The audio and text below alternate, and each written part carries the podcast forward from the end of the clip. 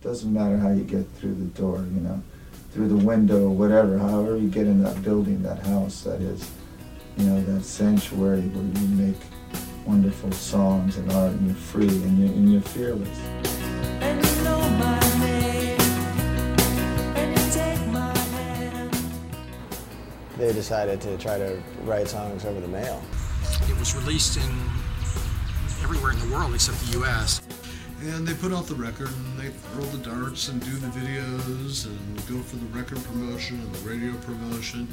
And they're, they're looking to see what sticks. sort of song that people would call up and say, I've never heard of that band. I've never heard that song. That's great. Where can I get it? And we would say,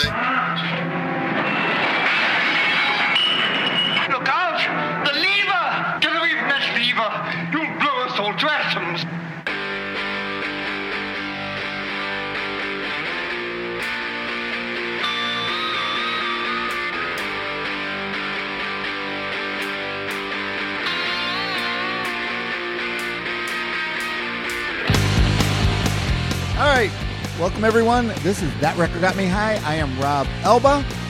It's great to have you all with me again. And we have a very special guest uh, because what more can I say about him uh, that hasn't been said on the five on the previous five episodes he's been on? So it's our most uh, frequent returning guest, but a great guest. Uh, you know him, you love him from the Boston bands Big Dipper, Volcano Suns, Dump Truck, others. Mr. Steve Michener, welcome to the show, Steve. Thanks, Rob. Thanks for having me back. Always a pleasure. Always a pleasure to be on. Yes, good. I'm glad, and uh, it's great having you on. You know, Steve, I was thinking when I was thinking, uh, you know, I always joke like, weren't there any other bass players in the '80s, you know, to play in bands? but I was thinking you were like the Toyota Camry of bass players in the '80s because you were solid, reliable, not flashy, but you you got the job done, right? I, I invented uninvented bass. No, I'm not even just talking about you playing it, but just you in general. That's, that's a fair assessment, right? Wouldn't you say? yeah, I mean, obviously, I was not. I mean, there's so many bass players better than me, like who, um, you know, were talent, really talented bass players in that scene, like Clint Conley and Dan Saltzman and uh, man, uh, Gary Waleik. I could go on and on. Everyone. I mean, I, Oh yeah, I- but a lot of them are also train wrecks and and a pain in the ass to work with. I always joke that I was the third best bass player in Big Dipper. and it's true. Um, but yeah, I mean, I think, um, well, I was smart, like most bass players, uh, or many bass players, you know, of the greats like myself and Paul McCartney. We started out as guitar players, and then we realized, oh, we're probably not good enough to be a guitar player um, in a band. And so um, when opportunities came around, it's like, you know, being a bass player, there's, there's many more gigs for for uh, bass players. yeah, as as shown by you as these three great Yeah. bands that you got to play. Yeah, I was like you know average bass player who got gigs. You know, if I was a, if I you know as a guitar player, I don't think you'd be interviewing me right now unless I was like had ponied up twenty five dollars for your Patreon. Right. Um, but as a bass player, sure, yeah. I mean, it was. Uh, um, there were there were lots of opportunities, um, and when I fell out of Volcano Suns, um, I got a call from Dump Truck guys because they knew me, they knew the band, and they figured, oh, he must be uh, good if he was in Volcano Suns. And of course, it took them, you know, not too long to figure out the truth, but By then it was too late.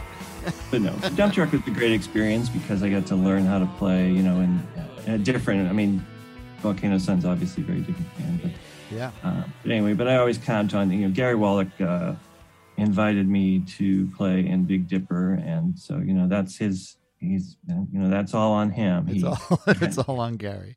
he had a choice to go in a different direction, but he called me back after being in the Suns together and invited me. So uh, Right. yeah, and I probably could have gone on, you know. Um, luckily, like after I left Big Dipper, I just decided I was like, okay, this this is no longer like a, like I'm not really enjoying this anymore, and I, I've got to get a real life. But I probably could have, you know, fallen into another band. Well, another me and you, I know me and you know people that never got that though, right? And they're still still in. and I mean, I could have been in the. I, I probably would have ended up in the Liars, you know, playing. Right. Yeah. electro. I mean, and uh, God bless them. You know, if that's uh, if they're still like if Oh, they're no, yeah. enjoying it, but I don't know. A lot of them, it doesn't really seem like they're enjoying it. But yeah, I mean, just I like- just felt like um, it had been a great run of like 10 plus years or dec- more than a decade probably of trying to be in bands and being in bands. yeah, and- yeah, and you made it. And you know, like I always tell people, I mean, if you got to play in, in places, you know, that that more than ten people attended and people knew your songs, I mean, that's make to some people that's their dream their entire life. You know, that they Sure. they'll, Oh, they'll yeah. never get to do that. So I mean, no regrets. I mean, Yeah, yeah, yeah. we, No, we were very lucky. yes, you did. So, but, And- but now I'm happy. I'm, you know. Yeah, you're busy. I noticed you're really busy now arguing with people online on uh, about the merits of the new uh, the Beatles documentary. Get back. Oh yeah, that has been that has been the most fun. I Um, realized, you know what, Steve? I realize this combine that, that combines the two things you love: the, uh, the Beatles, the Beatles. Obviously, you love the Beatles, and also finding things to nitpick and get mad about. Yes. With, uh, yeah. Yes. you understand me like only my wife does. Uh, but yeah, no, it's like the Beatles thing was great. So um, I actually started a Facebook group that I'll invite you to join, so you can come in and argue with me, away from the was smart. huddled masses of Facebook. Oh, okay, that's good. R- really, for real, you you- that's true. You're not making that up. No, I just did that this morning. I was like, you know Okay. what? People don't want people don't want to hear this stuff. They don't want to hear how crazy I am and Yeah. all my friends. Are. There's like a half dozen of us who are like, Right, but then those people, you'll give us a place where we could uh, enjoy it. Oh, awesome! That's great. I'm looking gotta forward get into to the that. weeds. All right, but we're not here to talk about any of that. We, now, No. this even your uh, like we had your, you know, it's funny we're, that we're actually doing it on your birthday because we we wanted to do an episode around your birthday, and then uh, we were thinking, you know, obviously crazily, oh, maybe we could do it together in person, but obviously that didn't work out. But I know, uh, so COVID happy birthday! This is on your birthday. Yes, thank you. Highway 61. Yep, and you changed uh, you changed records at least once. But what did we what did what did we finally nail down, and what are we talking about? The Vulgar Boatmen debut record called You and Your Sister. Yeah. 1989, this came out. And oh, yeah, man, I got a lot of questions for you about this because, first, like when you said that, the first thing I said was, I played with those guys because Gainesville, they were, they were uh, from Gainesville. And my uh, high school new wave punk rock band, the Ex Cons, played a Battle of the Bands in Mel. And I figured out where it was because I, I asked my other bandmates, you remember the Vulgar Boatmen? And they all remember the, uh, the Vulgar Boatmen. In, uh, Melbourne, Florida, in probably it was early '80s, probably either '81 or '82, and they must have just been together, just formed. Uh, Right. But they were great, and the, the sad thing is that we won the battle of the band. but That's your claim to fame right there. I know, but the other, and they were great, but obviously the people there wouldn't didn't get them at all, but we did. But uh, the other two bands were just like cover straight on cover bands that played like Van Halen and stuff like that. So it was really, it was just ridiculous. you could just say that, you know, the Heart Tom Petty and the Heartbreakers were one of the bands. Yeah, right. but so but the thing is the band that i remember and and i uh that we played with is not like they became they changed so much and they basically Yeah, yeah. sort of split into two bands so when did you first find out about these guys or discover these guys Well, I got to credit uh, John and Freda from the Blake Babies, who I was hanging out with in 1989. Um, they introduced me to the band. They knew Dale from um, Indian, in, from Indiana, because they grew up in Bloomington, Indiana, oh okay okay where Dale was.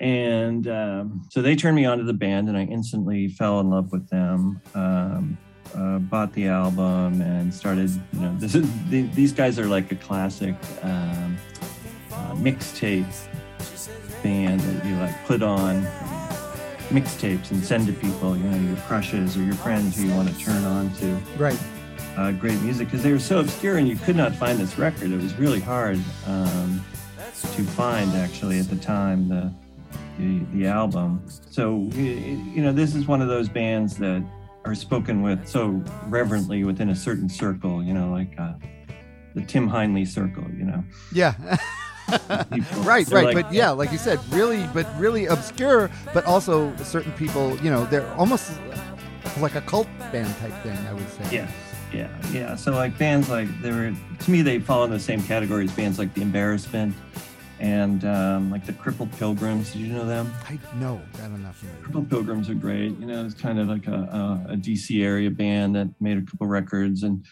very few people heard of them, but I can still listen to them. And to me, they're in the same rotation as like the Beatles.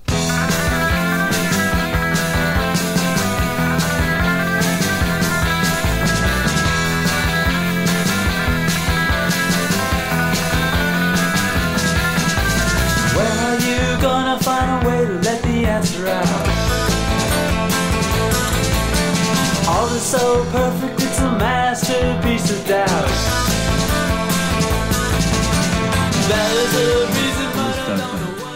Getting back and being able to listen to this record again has been a real treat. Yeah, I Um, mean, it, it, yeah. I'll be I'll be honest. I thought I knew because I had that. Uh, they had a cassette at the time. It was called "A Woman in Boatman First, which I'm going to play a little bit of that in here. But uh, that Mm. was yeah, they were just completely different. Although there is one song on there that is on here as well, completely different arrangement. You can't talk about the Vulgar Boatmen, unfortunately, without talking about their very strange history. Yeah, so go ahead, explain it to me because I'm even reading about it. It's confusing. I, I'm just Yeah. I mean, this is like it's. I have to say that it's.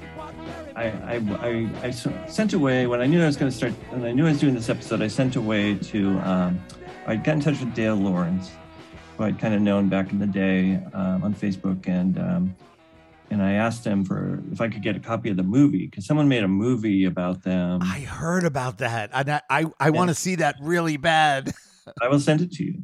oh, awesome, awesome. because it's um yeah and as dale warned me he's like this is not made by a professional filmmaker um but it manages to kind of tell the story and i pieced that together with some other historical articles but this is not I mean it's it's it's very dense history but um just to start i think the band you saw in the early 80s was um walter salas Yeah? Walter Salas-Humara and John Eater, who who went, ended up forming the Silos.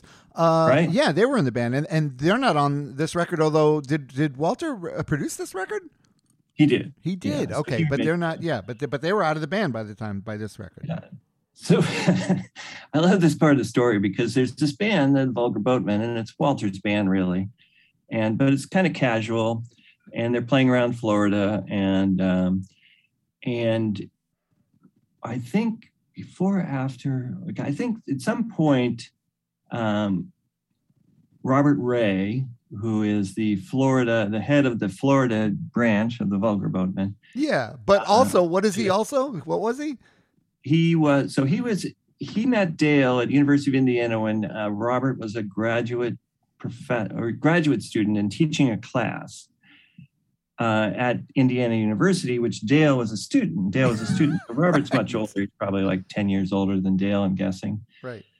Um, then, so they became friends when um, Dale found out that Robert had seen Elvis Presley. So Robert grew up partially in um, in Memphis, I think. I think that's where he spent his boyhood, and he had seen Elvis. So Dale was super impressed, and then they started talking and realized they had a lot of taste in common. You know, they loved Buddy Holly and Elvis and uh, and some of this, you know, punk rock that was starting to come out. Because at that time, Dale was in a, uh, a Bloomington punk rock band called the Gizmos, Right. um, which was like second generation Gizmos. Because I don't know if you remember, probably when you were up in Boston, uh, Kenny Highland, Yes. was like oh the yeah. original member of the, the Gizmos. Right, but this is a later Gizmos that uh, that this guy was in. Right. So he's again like, yeah. So he's like uh, the king of you know the franchise band.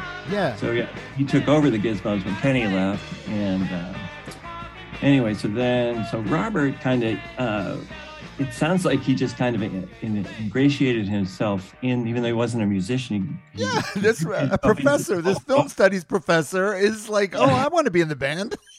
yeah and um but i think once he started writing songs with dale uh, via the mail then uh, robert um, decided to you know kind of introduce these songs to these bands and somehow he got managed to get in and he's a good singer he's obviously had talent as a singer and later as a guitarist um, but i don't think he was much of a musician back then so gradually he became the leader of the band and walter left and like you said founded the silos um, and at this point, Dale and he were exchanging song ideas, and Dale had a band in Bloomington called Right to Left. And I know, you know, there's probably some like scholars out there who are going to excoriate me for my facts, but uh, this is the basic story. No, I think you're right. And then he just changed it. Oh, I'll call it the the, the Volga Boatman too. right. Well, yeah, he realized that. Okay, he's like, I, uh, we're we're writing these songs, and he's calling it Vulgar Boatman, and we're starting to get some traction. So I think around the time of that when this album came out, he decided to change the name to Vulgar Boatman. So now you have two Vulgar Boatmen, and uh, Fred Uter, the guy who made this movie uh, documentary, also sent me some tapes of the Florida version of the the Boatmen, and uh, so they were playing down there. They had a band, they had a, they had a pretty decent band. I mean, they sounded a little different than the Indiana band did because I had the pleasure of seeing the Indiana band many years later. Oh, okay. Yeah, I was going to ask you that. Yeah, they had they just had kind of a different feel, but um, yeah, I don't know. I mean, I just heard a couple of live uh, live shows from them, and uh, it was an interesting band. And then you had another interesting band in Indiana, but Robert had a career and he didn't really want to tour, and Dale was more than happy to to to take the band out and Right. So Dale became the the the touring Vulgar Boatman, but they still kept it. You would think they would just say, "All right, wash your hands with Robert uh, Ray," but no, he's still like the band, and they still write songs together. But he just stays in Florida. And this other guy, like I saw, there's a video of them playing in England on uh, Jools Holland show. Yeah, yeah. so that was later. Yeah. So Yeah. that was, um, yeah, that was kind of the time when they were signed to a major. And then I think they all thought, oh, well, maybe this is the time we join the bands together and, you know, this becomes a full time job. And I think they were all very excited, but that um, turned out to be a disaster. Yeah. Then And- like, I heard it was a disaster. That's when everything fell apart. Right. And they made a great record. uh, yeah, classic. But they they made a great record, but they got caught up in major label machinations and politics. And, yeah, it was uh, never even the last that last major label record was never even released in the in the U.S. Right. Right. Yeah, opposite sex. It's a great record. Um, but um, So yeah, so, I mean, this is like a such an interesting history to me. I mean, I don't want to. I don't think it should define the band because.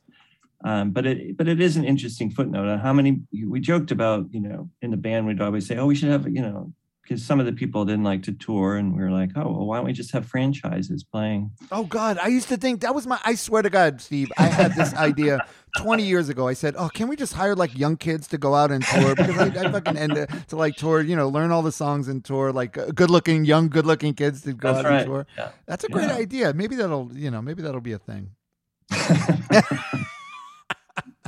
All right, so but uh, like I said, when I saw them, they were punky. They were much more punky, maybe uh, Talking Heads ish a little, but just they had two lead, you know, two lead singers that sang at the same time, you know, and and that was sort of like their vibe. But they eventually it became kind of uh, folksy. Some of it's folksy, some of it's like alt country. I would say alt country is. Yeah. Uh, reminiscent at times of like REM, uh, Galaxie 500. I was thinking at some points, right? Uh, yeah, that's um, The that's not Feelies. far. The Feelies, yeah. I was thinking all that time during uh, I was listening to Tom's episode. Um, I was thinking, oh wow, you know these guys have a lot.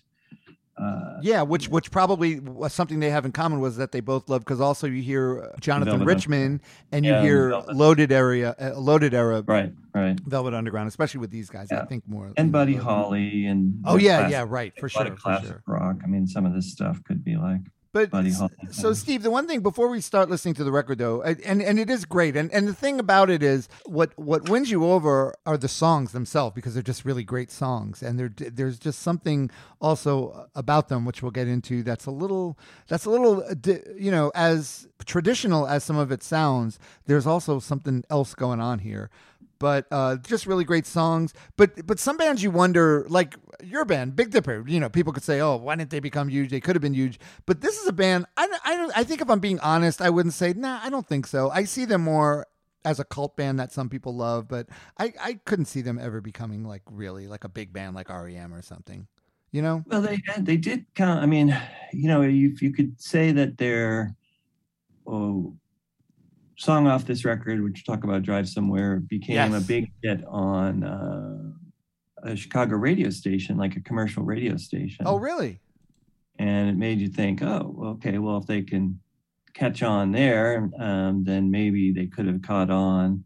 But I, I do think that you know, at best, I think you're right. I mean, they were just they were so anti rock and roll in their presentation Right.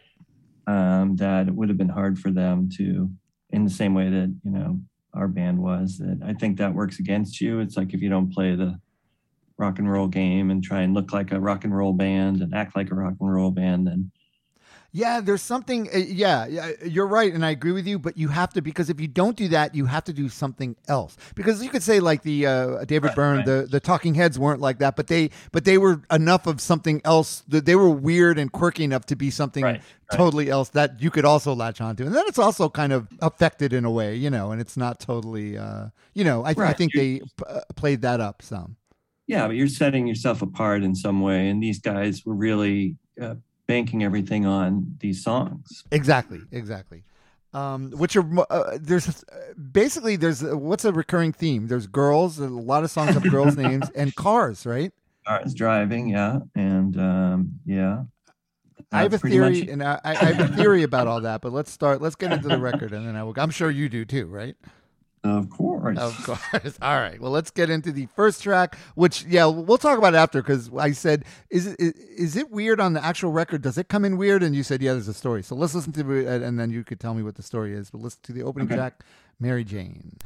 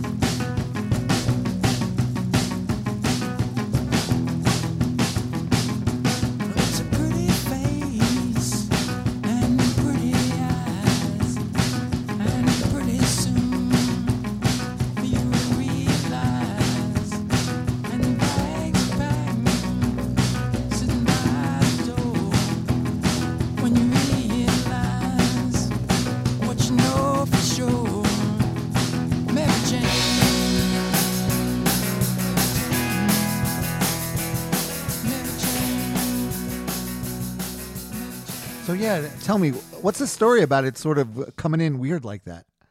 Well, I think uh, from what I can tell from some interviews is that they didn't really mean to use this version, um, but they couldn't. They loved the the snare, and this is what the this tells you a lot about the band. So they loved the snare sound so much on this one, but they couldn't replicate it. Um, so just to back up a little bit, these uh, this record at least was recorded in Robert Ray's Florida house home recording studio. So I think Dale went down there initially and recorded with um, a bunch of people, including sounds like the most of the Florida boatmen.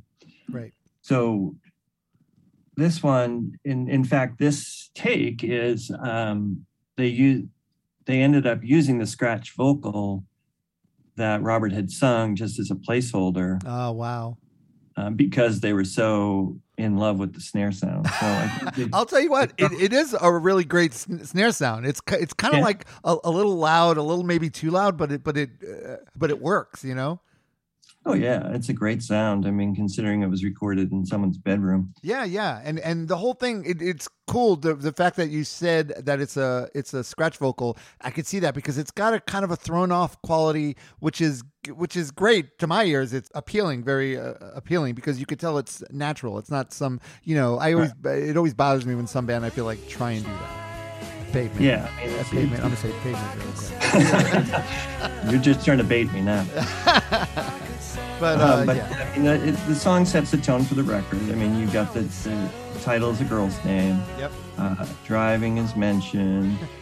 um, you've got clean, tasteful guitars. I mean, they they they they're they're um. I mean, they're loud, but they're so you know clean that it's not like yeah. I mean, it's hard to describe it. The guitar sound is great. I think it's just I, I love that there's very little distortion on this record. whole yeah, record. yeah, yeah. Um, and I always thought like, so I started when I um, started doing the research for this uh, record, I was looking up the lyrics, which would be the first time I've ever seen the lyrics before. And I realized I didn't know most of the lyrics to the verses. I mean, the choruses are pretty obvious. They're Right. a girl's name. Um, but it was interesting. Like the lyrics are totally different than I than I thought they would be. and I, I realized that you know maybe there is a little bit. I hate comparing bands to REM because I don't, you know, I lived through that, and I I think there's nobody like REM. But anyway, Right, right. I, I agree, but are- sometimes it's it's shorthand. It's like easy shorthand to do, though. You Right. know? But as far as the lyrics go, I mean, the lyrics on this are kind of felt rather than heard. Right, Um, right. Like I said, I've listened to this record hundreds of times, and I was like, "Oh, really? That's what that's that's what he's saying."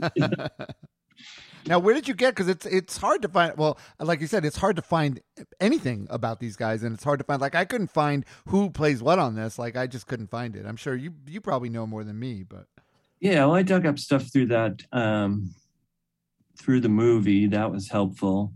Um, the record itself has some information. It lists um, 1, 2, 3, 4, 5, 6, 7, 8, 9, 10, 11, 12, 13, almost 20 musicians. oh wow, so I think it was recorded with a core band, which included uh, Carrie Crane, who uh, plays a big part in some of these songs, Dale, Robert, uh, Michael Derry, and Jim Bays. Um, what was the name of the guy you said earlier? um oh uh the other guy from the Silos, um Oh, John Eater, Walter Salas Humara, and John Eater. oh, yeah, yeah. John Eater is all over. The, he's not listed on this record, interestingly, but he is all over the documentary. Aha. Uh, okay. But yeah, there's there's a lot of people. And I think they recorded this on multiple trips down. Right, right, right. Yeah, which Florida. is which is crazy in its own right, but yeah, we'll get we'll get to more of the whole Florida thing because that's where I'm that's where I'm I'm gonna I'm expert at is being a band in in Florida. That's right. but let's uh the second track is also the title track. Let's listen to you and your sister.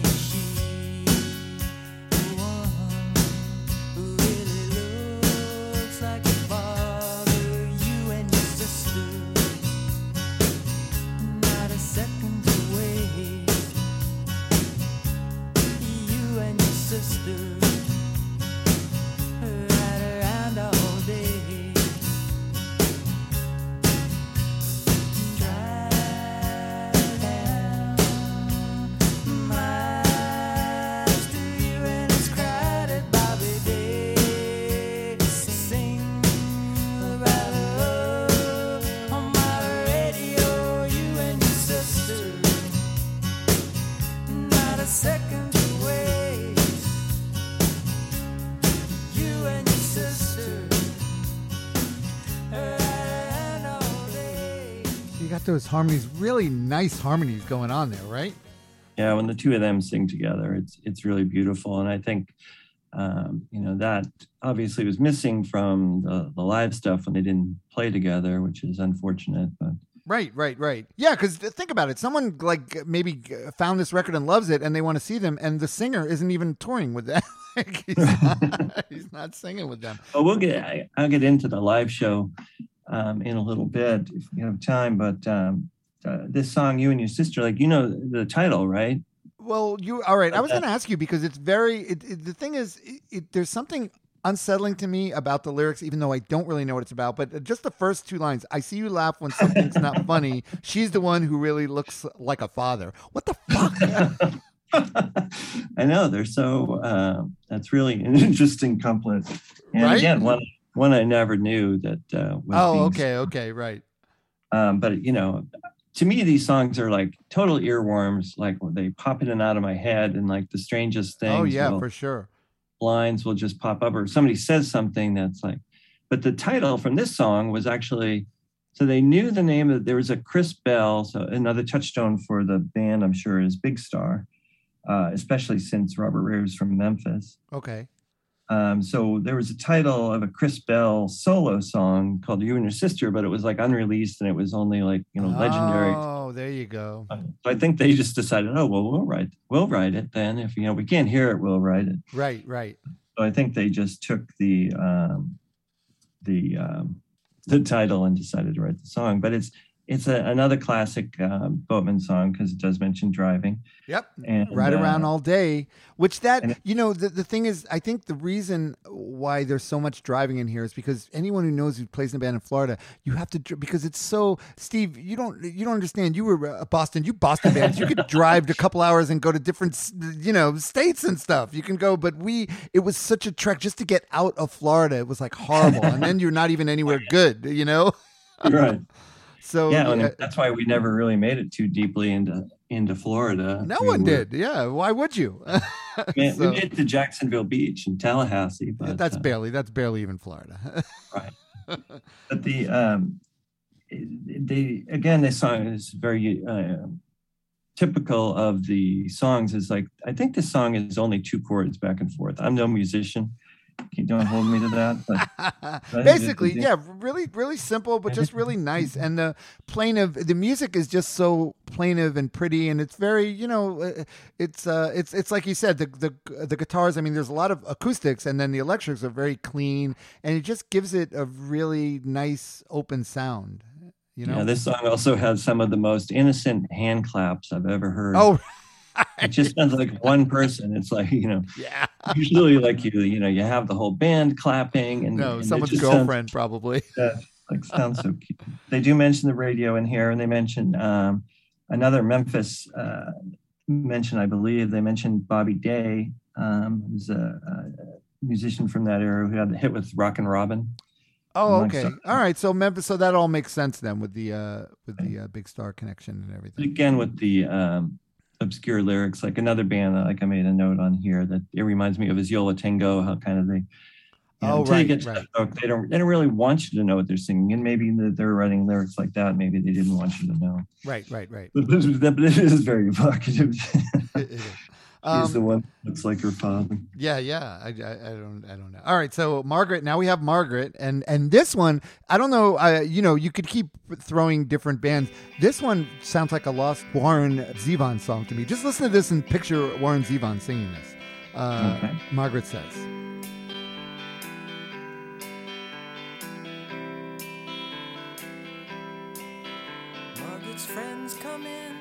Margaret's friends sit down. I say hello in French. They think I've been around. Then we starting to play. I'm feeling down on my luck. I win a couple of rounds. Don't think it means too much. And I'm supposed to be thinking about the rest of my life. I'm supposed to be thinking about the rest of my life. Looking forward to this. She says,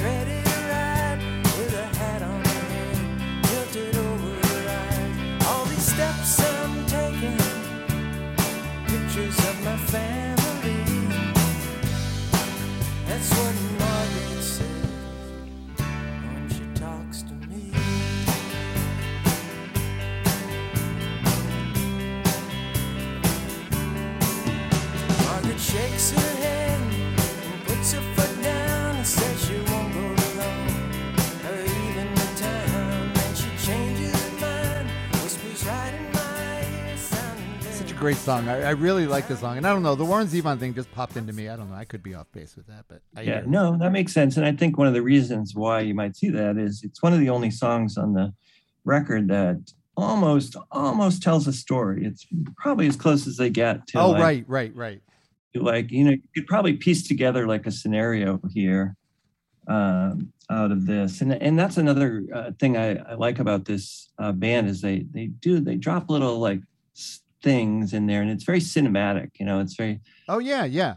When uh, yeah, like- Margaret's friends come in and sit down. I say hello in French. They think I've been around. um, you know what though, Steve? There's a sort of a trapped restlessness to a lot of these songs, and I feel like maybe that's from him because he was sort of, you know, I, I saw that a lot when I came down to Florida. There's a lot of people down here, and I'll tell you, I played up in Boston in a band for like five years in the late '80s, and when I came back down to Florida in, in the ni- in the early '90s, there it's just a, a different type of musician. I, I met more like just genuinely strange, weird people that were just kind of like, you know, maybe by their own design trapped down here, but they act like they're they act like they can't just get in a fucking car and leave, you know? like they're being held hostage. well yeah it's uh um, that's a good point. I could see him feeling that way. I mean, I think he, a lot of people in um, in uh, academia end up going some places where they might not necessarily want to be, but they they have to take the job because there's a job that's in their field. And Right, right. you know, I don't know, you know, I don't want to go down in Florida, but uh, you know, I don't. After spending a little bit of time there, my parents actually lived down there after they retired uh, for many years. They lived north of Tampa on the Catholic coast. Um, and so I would go down there and I'd just be like horrified at the whole thing. I mean, I, I there don't like a beauty. yeah. There's a natural beauty and an ugliness to it, and there's kind of It's you true. know, It's true. I mean, I embrace it all. I I have no problem with it now. I don't I don't like people to just Sure, you've shit given in. it. Yeah, but uh, yeah, but uh, I've lived in other places, so I can uh, appreciate it for what it is. But yeah, I just sort of get that sense, like like in a way, this is a record that could only be made by a band that at least part of them were in Florida. no, the other part we're in Indiana, so that's not exactly. you That's true. Yeah. a lot of driving there, a lot of flat land. Right. In fact, they talk about it. One of my favorite lines in this, which again I picked up from the lyrics and I didn't realize how great it is, but it says, uh, get, "Get into my car, take the Germantown Road, WDIA, love comes and goes." Where Collierville starts, and you have to slow down, turn the car lights off, turn the radio on. And it's a very evocative thing. And I, I Oh, looked yeah, it up. Um, the WDIA, uh, as I learned from uh, actually a lot of great people write about this band, and perhaps the most famous one was Ira Robbins, your former guest. Yeah, Ira. Yeah, He he wrote he, lo- loved these guys. He loved this band. Yeah, I was thinking, oh man, Ira's going to be on. He's definitely going to do the Vulgar Boat. No.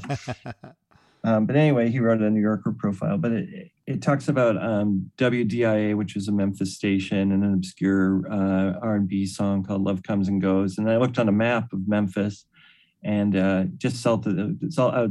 Germantown Road is just outside of Memphis, and Collierville is like south of there. So definitely a lot of references to probably being a teenager in um, in Memphis. Yeah, yeah, right. And uh, doing what do you do when a teenager? You just drive right. And it's four around, chords. Listen to the Four uh, chord. Oh, I'm think I'm supposed to be thinking about the rest of my life. I think that's a great. Oh yeah, that is yeah, and and that's such a that's such a uh, maybe not just a Florida thing, but it's such a young musician thing, you know. Uh, and I love that. I love any code. I'm a. I forget what the musical term for it is, but I'm a sucker for any of these like kind of wordless hooks of singing, like a bam, bam, bam, bam. oh bam, right, bam. right, right, right, right. There's a musical word for that, but I can't. Well, you're asking. Yeah, right this is definitely a highlight song of the album for Yep, me. I think so. And now we get one of the more straight country sounding songs on the record, I would say, right? And uh, another Yeah. girl. Let's listen to Katie.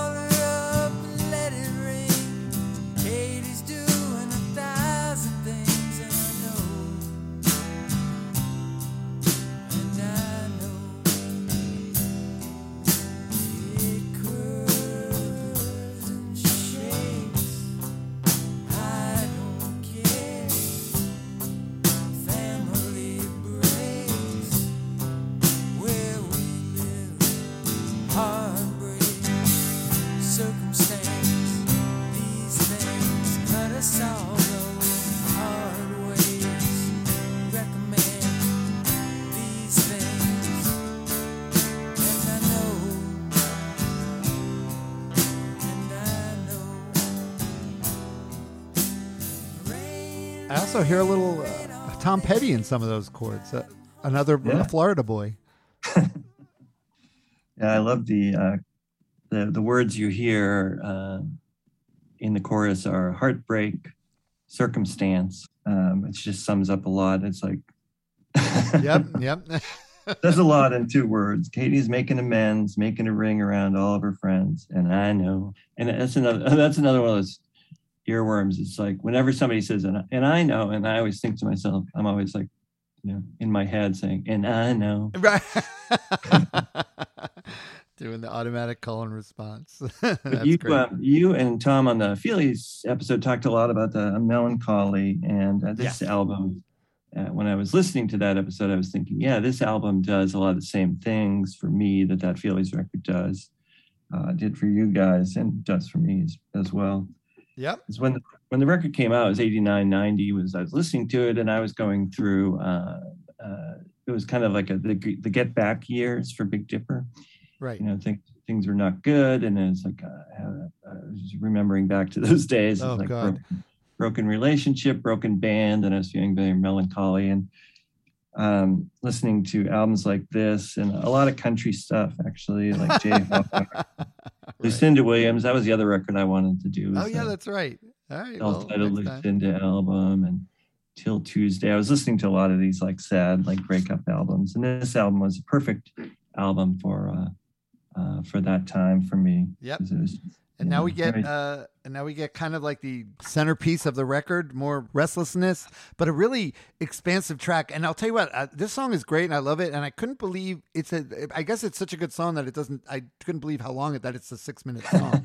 you, you know, um, and some songs are only three minutes, and you think, oh god, what is this? Eight minutes? But this isn't that. Let's just do a little bit of drive song.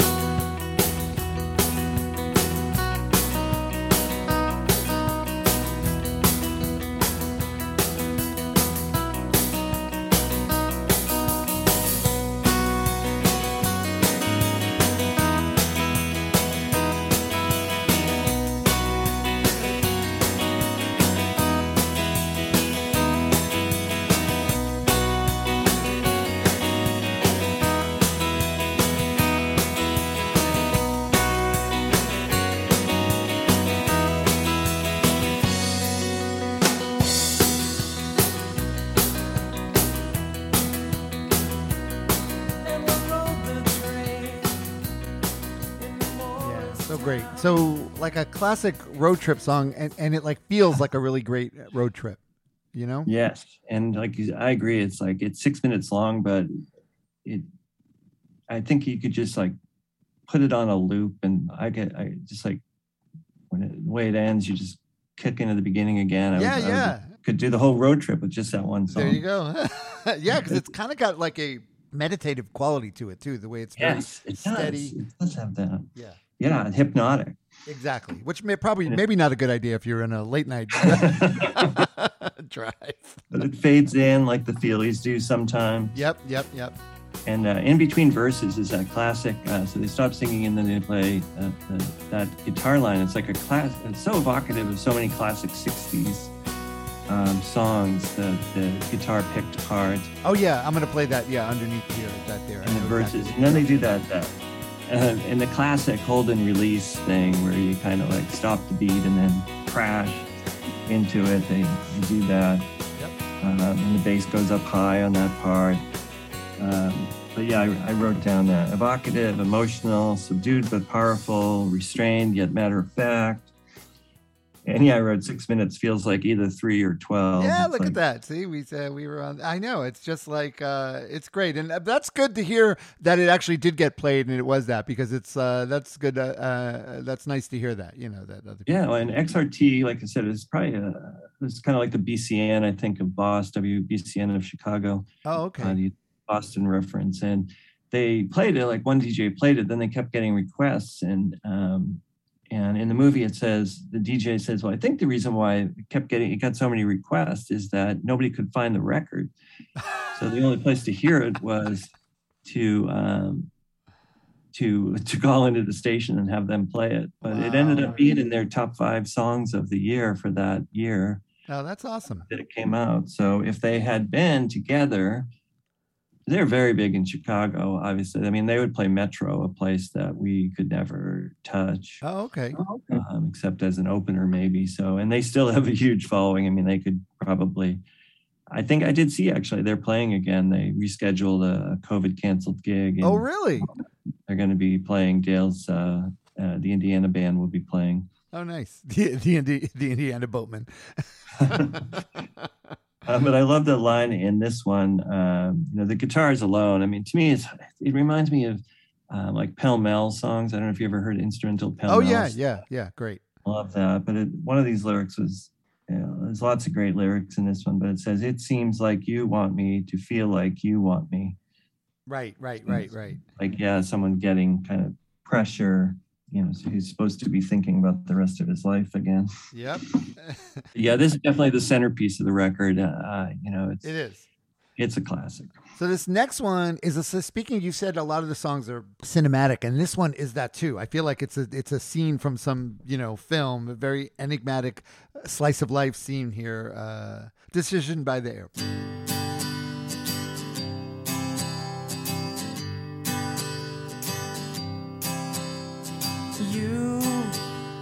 Decision by the airport tomorrow. Need a decision by the airport tomorrow. You need a decision. Somebody else is standing in line. Somebody else is closing the door. Somebody else is driving your car that you see sometime on weekends.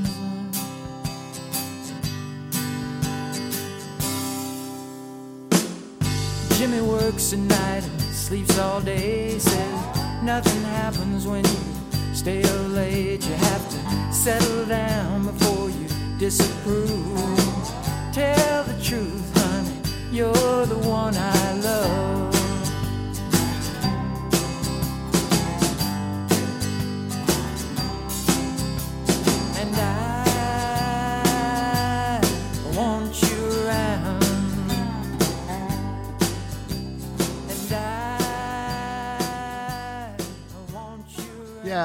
I, really like this song because I like the fact that you were saying before that the no real this, the songs don't tell a whole story, and this is the same way. It's kind of like just drops you in a little middle of a story, just a little part of a story, so you don't really know Right. what's going on, but it all sounds very enigmatic. You know? Yes, and uh, uh, instrumentally they add uh, they they add in a slide guitar, what sounds like a slide guitar, Yeah, that's what I'm. I was wondering if it was like a lap steel or a slide. Yeah. Right? And then a the classic line, and I think the reason why I love this song so much is because um, it's got the line, uh, "Tell the truth, you're the one, I, you're the one I love." Yeah. yeah, yeah. He does that a couple of times on the record where he does that and delivers something where it's like it's like you're like what? Well, I think there's a lot of quoting of classic old songs. Uh, Yeah, yeah, but the way, but but like sort of putting a, a, a twist on it, like changing, sort of changing the meaning by the delivery. All right, so this next one, uh, let's listen to a little bit of "Change the World All Around."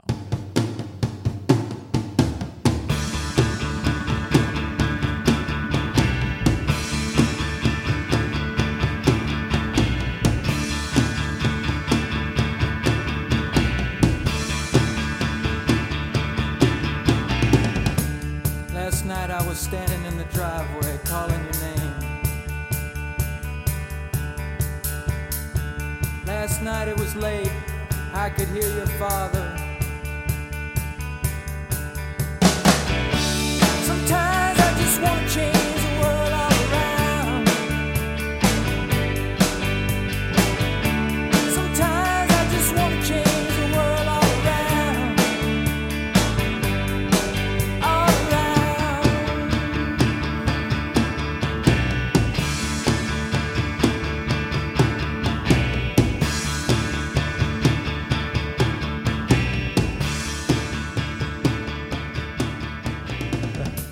Great song, man! I'll tell you. I know you've listened to this hundreds of times, but I've just been listening to this this past week, so it's still the songs are like newish to me. So Yes. uh, yeah, this is uh, s- such a great song. I'm glad I could introduce it to another person. I think I'm one of the most. Uh, this record is one of the most like. Um, I've tried to evangelize on this record. For Yeah, yeah. Um, decade. So yeah, and again, sort of like uh, uh, someone sort of has these grand schemes, but feels like trapped by their surroundings. You know? Right. Yeah. Uh, yeah. Do they want to change the world or do they want to change, you know, their world? Exactly.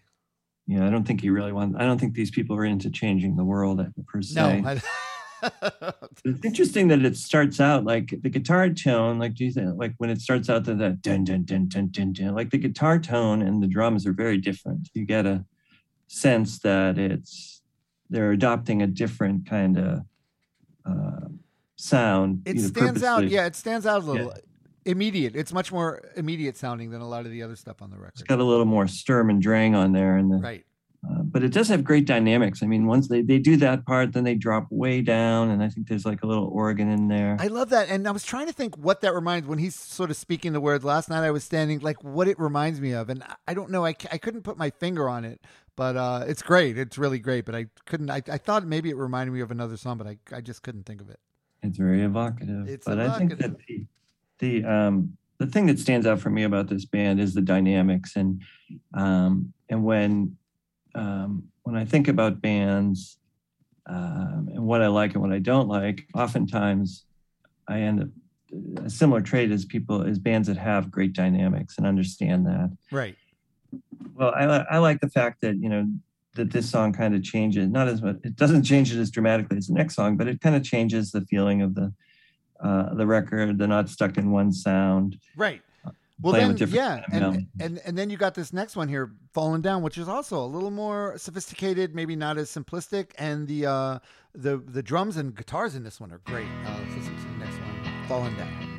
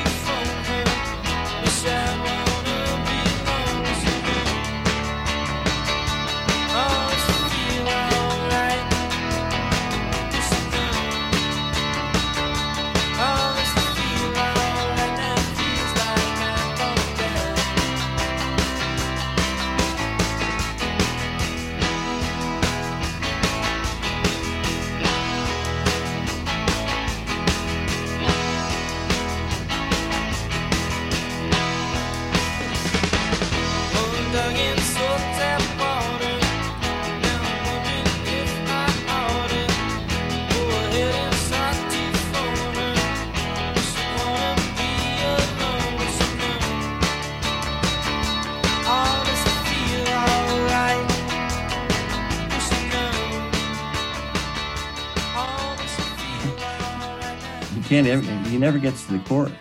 I know, I know. I'm gonna play it in there because it's got that falsetto vocals, the backing vocals in there. So uh, Yeah, let's put some of yeah, yeah, it's really cool. But it takes, I timed it, it takes uh, almost half the song, a minute 37 for them to even get to the chorus of Yep. that song. Yeah, yeah, but I'll definitely play that in there. Yeah, and they're, they they do even though as traditional as these are, they do play around with arrangements a little. Uh, maybe not. You know, I pointed that in, in the Feelies episode. That was one thing I really like about them is that they don't they, they don't stand on uh, on you know chord uh, on song forms. You know, they'll just uh, Right. they'll just go wherever. Yeah, I mean, this song is a total, to me, it's like a total sea change. Um, Yeah, yeah. band sound because, um, it, and it reminds me again, brings me back to the Memphis thing because to me it sounds like a, a 70s Memphis song. I mean, this wouldn't be out. Oh it yeah, sounds like yeah, something yeah. Alex Chilton would have sung, you know, like Right. after uh, after he left Big Star.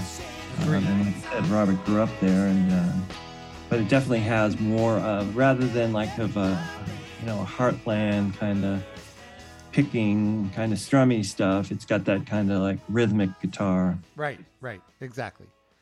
which probably is more to do with Robert than Dale. Right, right. So now we get a, a country ballad, like the the uh, country ballad of the record, which is uh, it's really nice, uh, very uh, effective, and it's got accordion in this one. Do you think? Yeah, I think there's accordion. There might even be viola. Yeah, yeah. It's really uh, really pretty though. Let's listen to a little bit of "Hold Me Tight."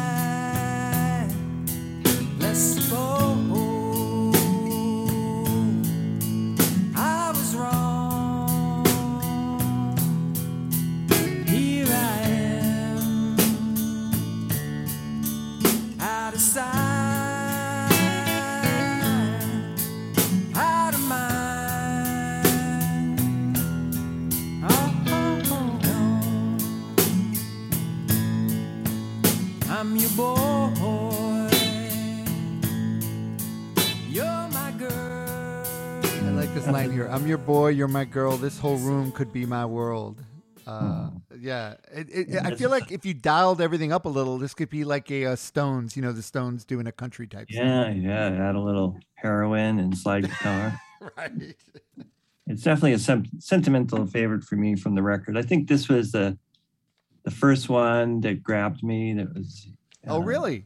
Oh, yeah, that's right. Because we, est- I forgot, we established that you're kind of weepy. You're into like weepy. I forgot that we did the Emo. um 16 uh, Lovers Lane and all that. Lover's yeah. Lane. That's right. Yeah. Um, but I think they uh, "Hold Me Tight" is also another example of a classic lyric that they purloined. Wasn't that a Beatles song? Oh, right, right, right. Well, all right. So this is interesting. You mentioned Buddy Holly, and this next one, I swear, Steve, I looked it up because I thought, is this a Buddy Holly song? Because it sounds like it could be. Uh, "Cry Real Tears" is credited on the record. Everything on this side of the record, except for "Drink More Coffee," is credited to Lawrence and Ray. Right.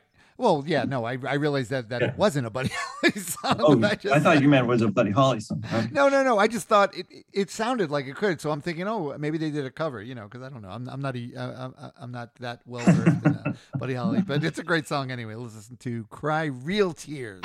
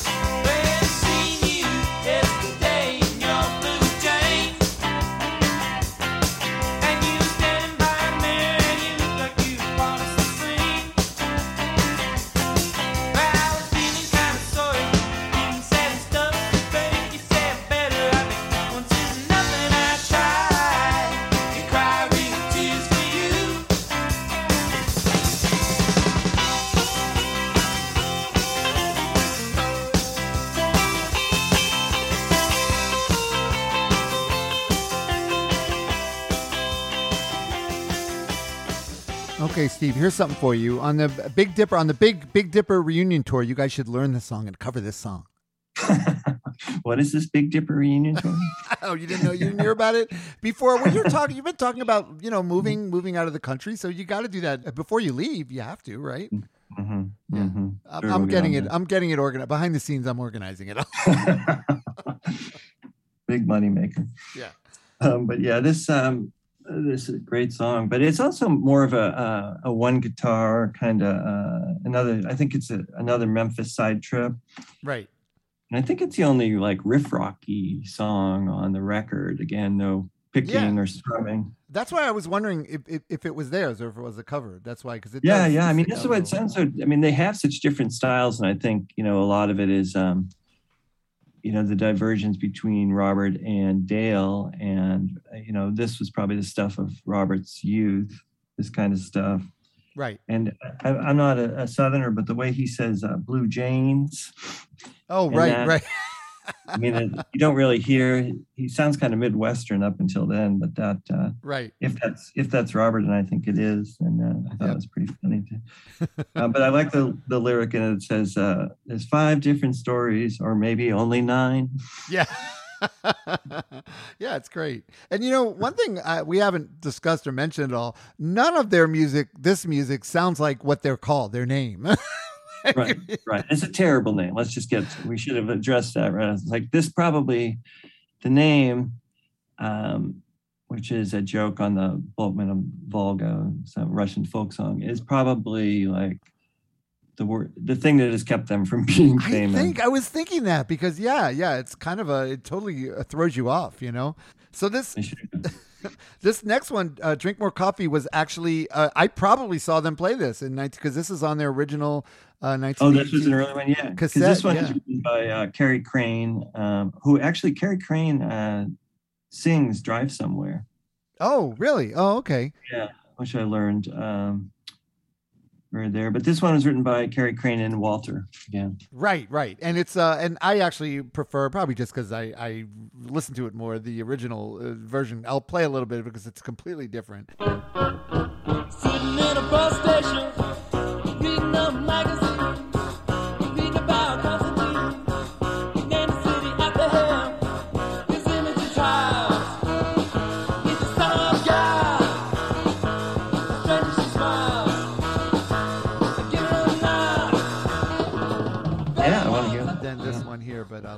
To a little bit of "Drink More Coffee."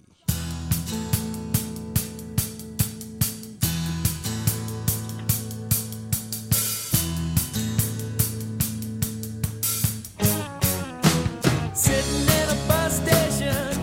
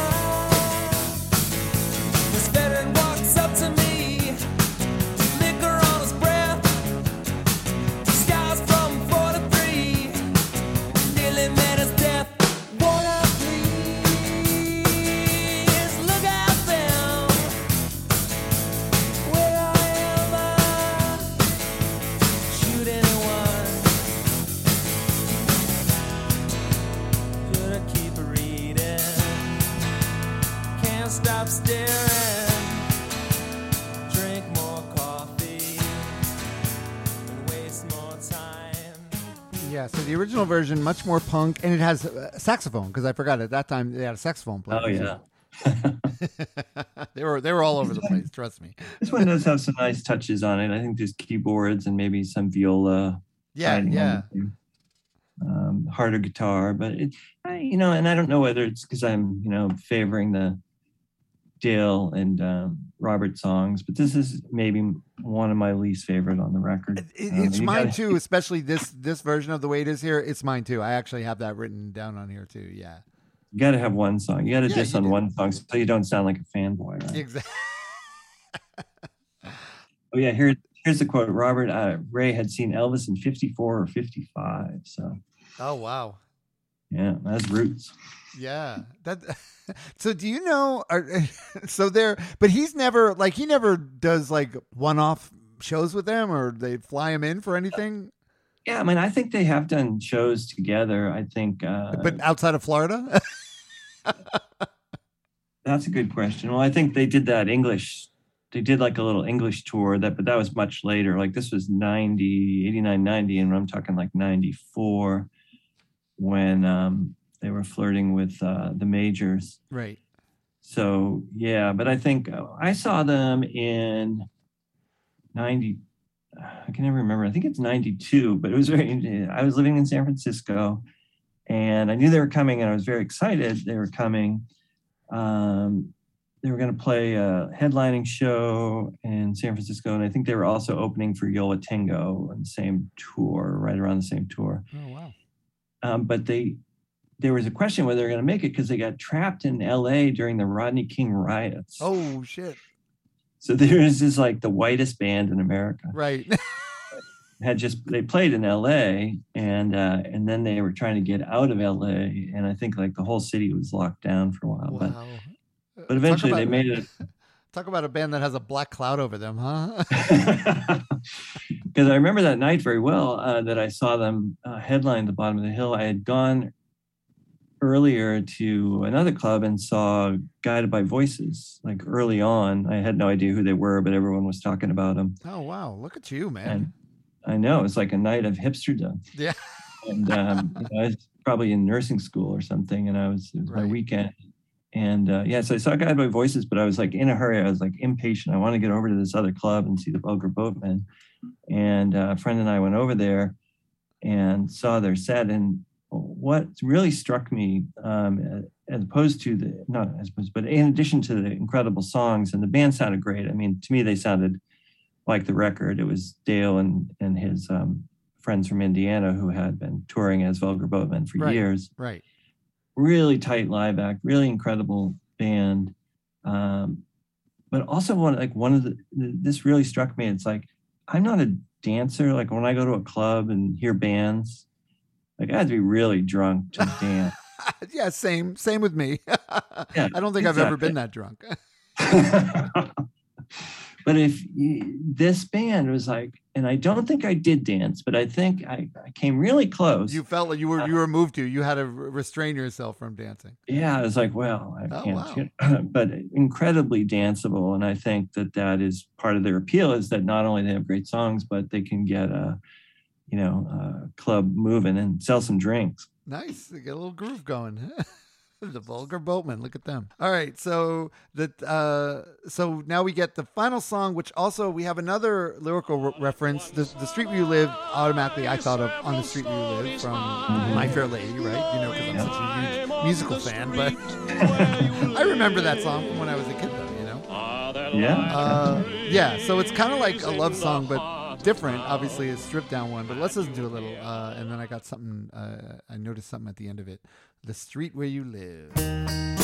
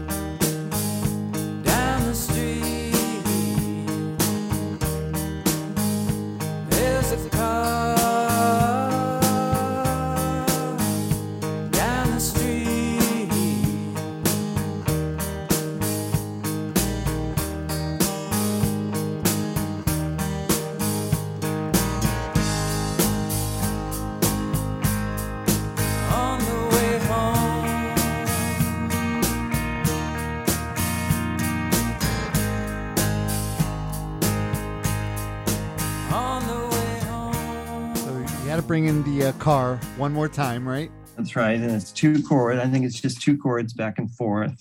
Right. uh, Right. back, right. back to the strumming and the picking sound of the familiar um, uh, sound from earlier in the album. Right. Right. Hypnotic. Once again, kind of hypnotic and just like sort of painting a little picture of you know. But the one thing I noticed, you know, at the end he does uh, tell me who do you love, you know, uh, Bo Diddley, like the, the Right. Bo Diddley famous thing, who do you love? But he's not like when Bo Diddley does it, he's asking it rhetorically because he already knows who you love, you know. But he's actually asking it like, tell me who do you love?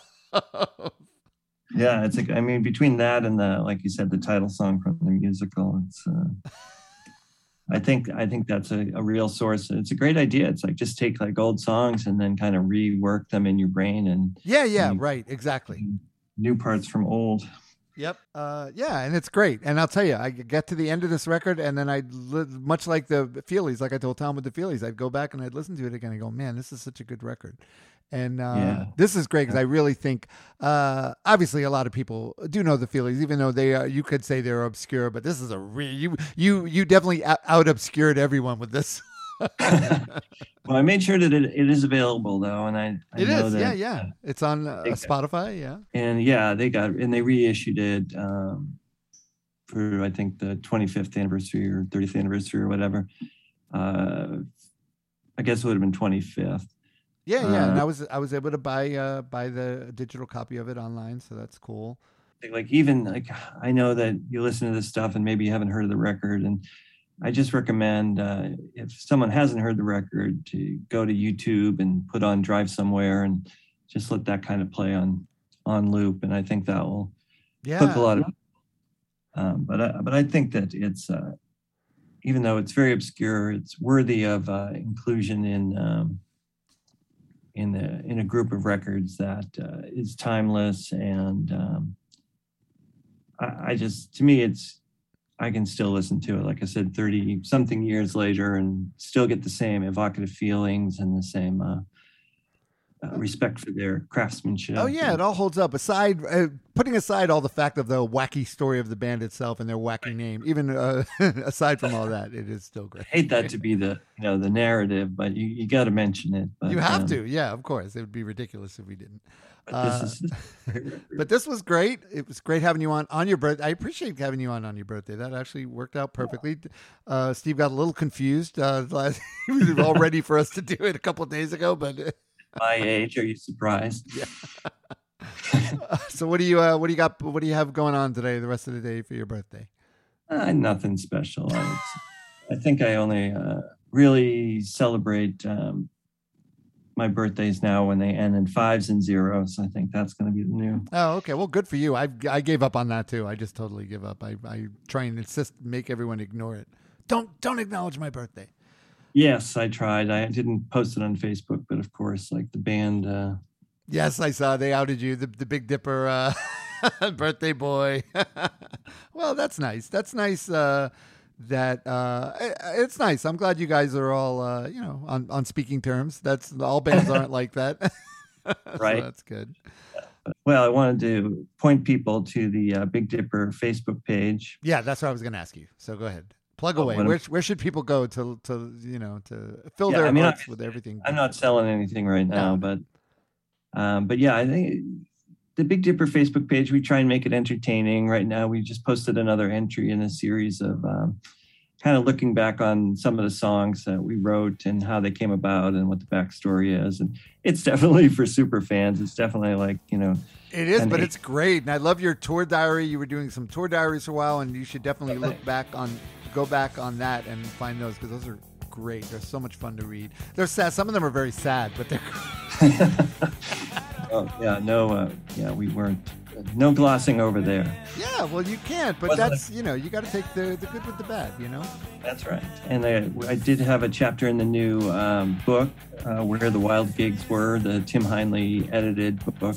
That's right. That- That's right. Yes. I think is almost ready for second printing. The first printing sold out, Yeah. Yeah. It's doing great. fantastic, and so um, it should be ready for reorder soon. I hope, and that was a lot of fun to be involved in that. And in the meantime, you'll still be arguing with people about the Beatles. It's still it's still going on. It's an ongoing. Oh, I love to, but yeah, I'm taking it underground though because I don't want. We'll see about that. We'll see how how, how far you how much you can do. uh, well, it was great. Uh, it was great having you on. Like I said, always a pleasure. Thank you, Rob. It's always a pleasure to be on. And you know, uh, as much as I enjoy being on the show, and I hope the episodes that interest people, I, I also um, love to when you uh, take my advice and get um, some of the people I recommend as guests on. Yeah, you you know what? I should mention that because I've I've gotten more great guests through Steve than just about anyone. I mean, you really have been. Uh, I'm pimping them. well, you're great because then you do, and then I get other people from the ones that you first did. So it all you're kind of like the um, what's that? Six degrees. Uh, Kevin Bacon. You're kind of like the Kevin Bacon of that record. Got me high. Yeah, I love trying. Yeah, I mean, I think some of the better episodes that have come from. Um, I mean, I'm biased, but Of like, course you. Oh, really? Are you? I, I hadn't noticed. I mean, Michael Cudahy stuff, both his episodes. yep. But the John Strohm episode was a master class. Oh that- yes, yes. Who But- probably will never speak to you again after that lemon tape stuff. But I'll I'll take most of it. I won't take all of it out. I'll take most of it. Scott Phillips, Tim Quirk did a great Mekons thing. yes, yes, that's right. So uh, all from the uh, you know, well, it's great. You're uh, you know, look at that. Look look how rich your life has become. Uh, uh, I get to get to contribute to the to the podcast. in, in your waning years. Look what a rich place. One more chapter. Yep, that's it.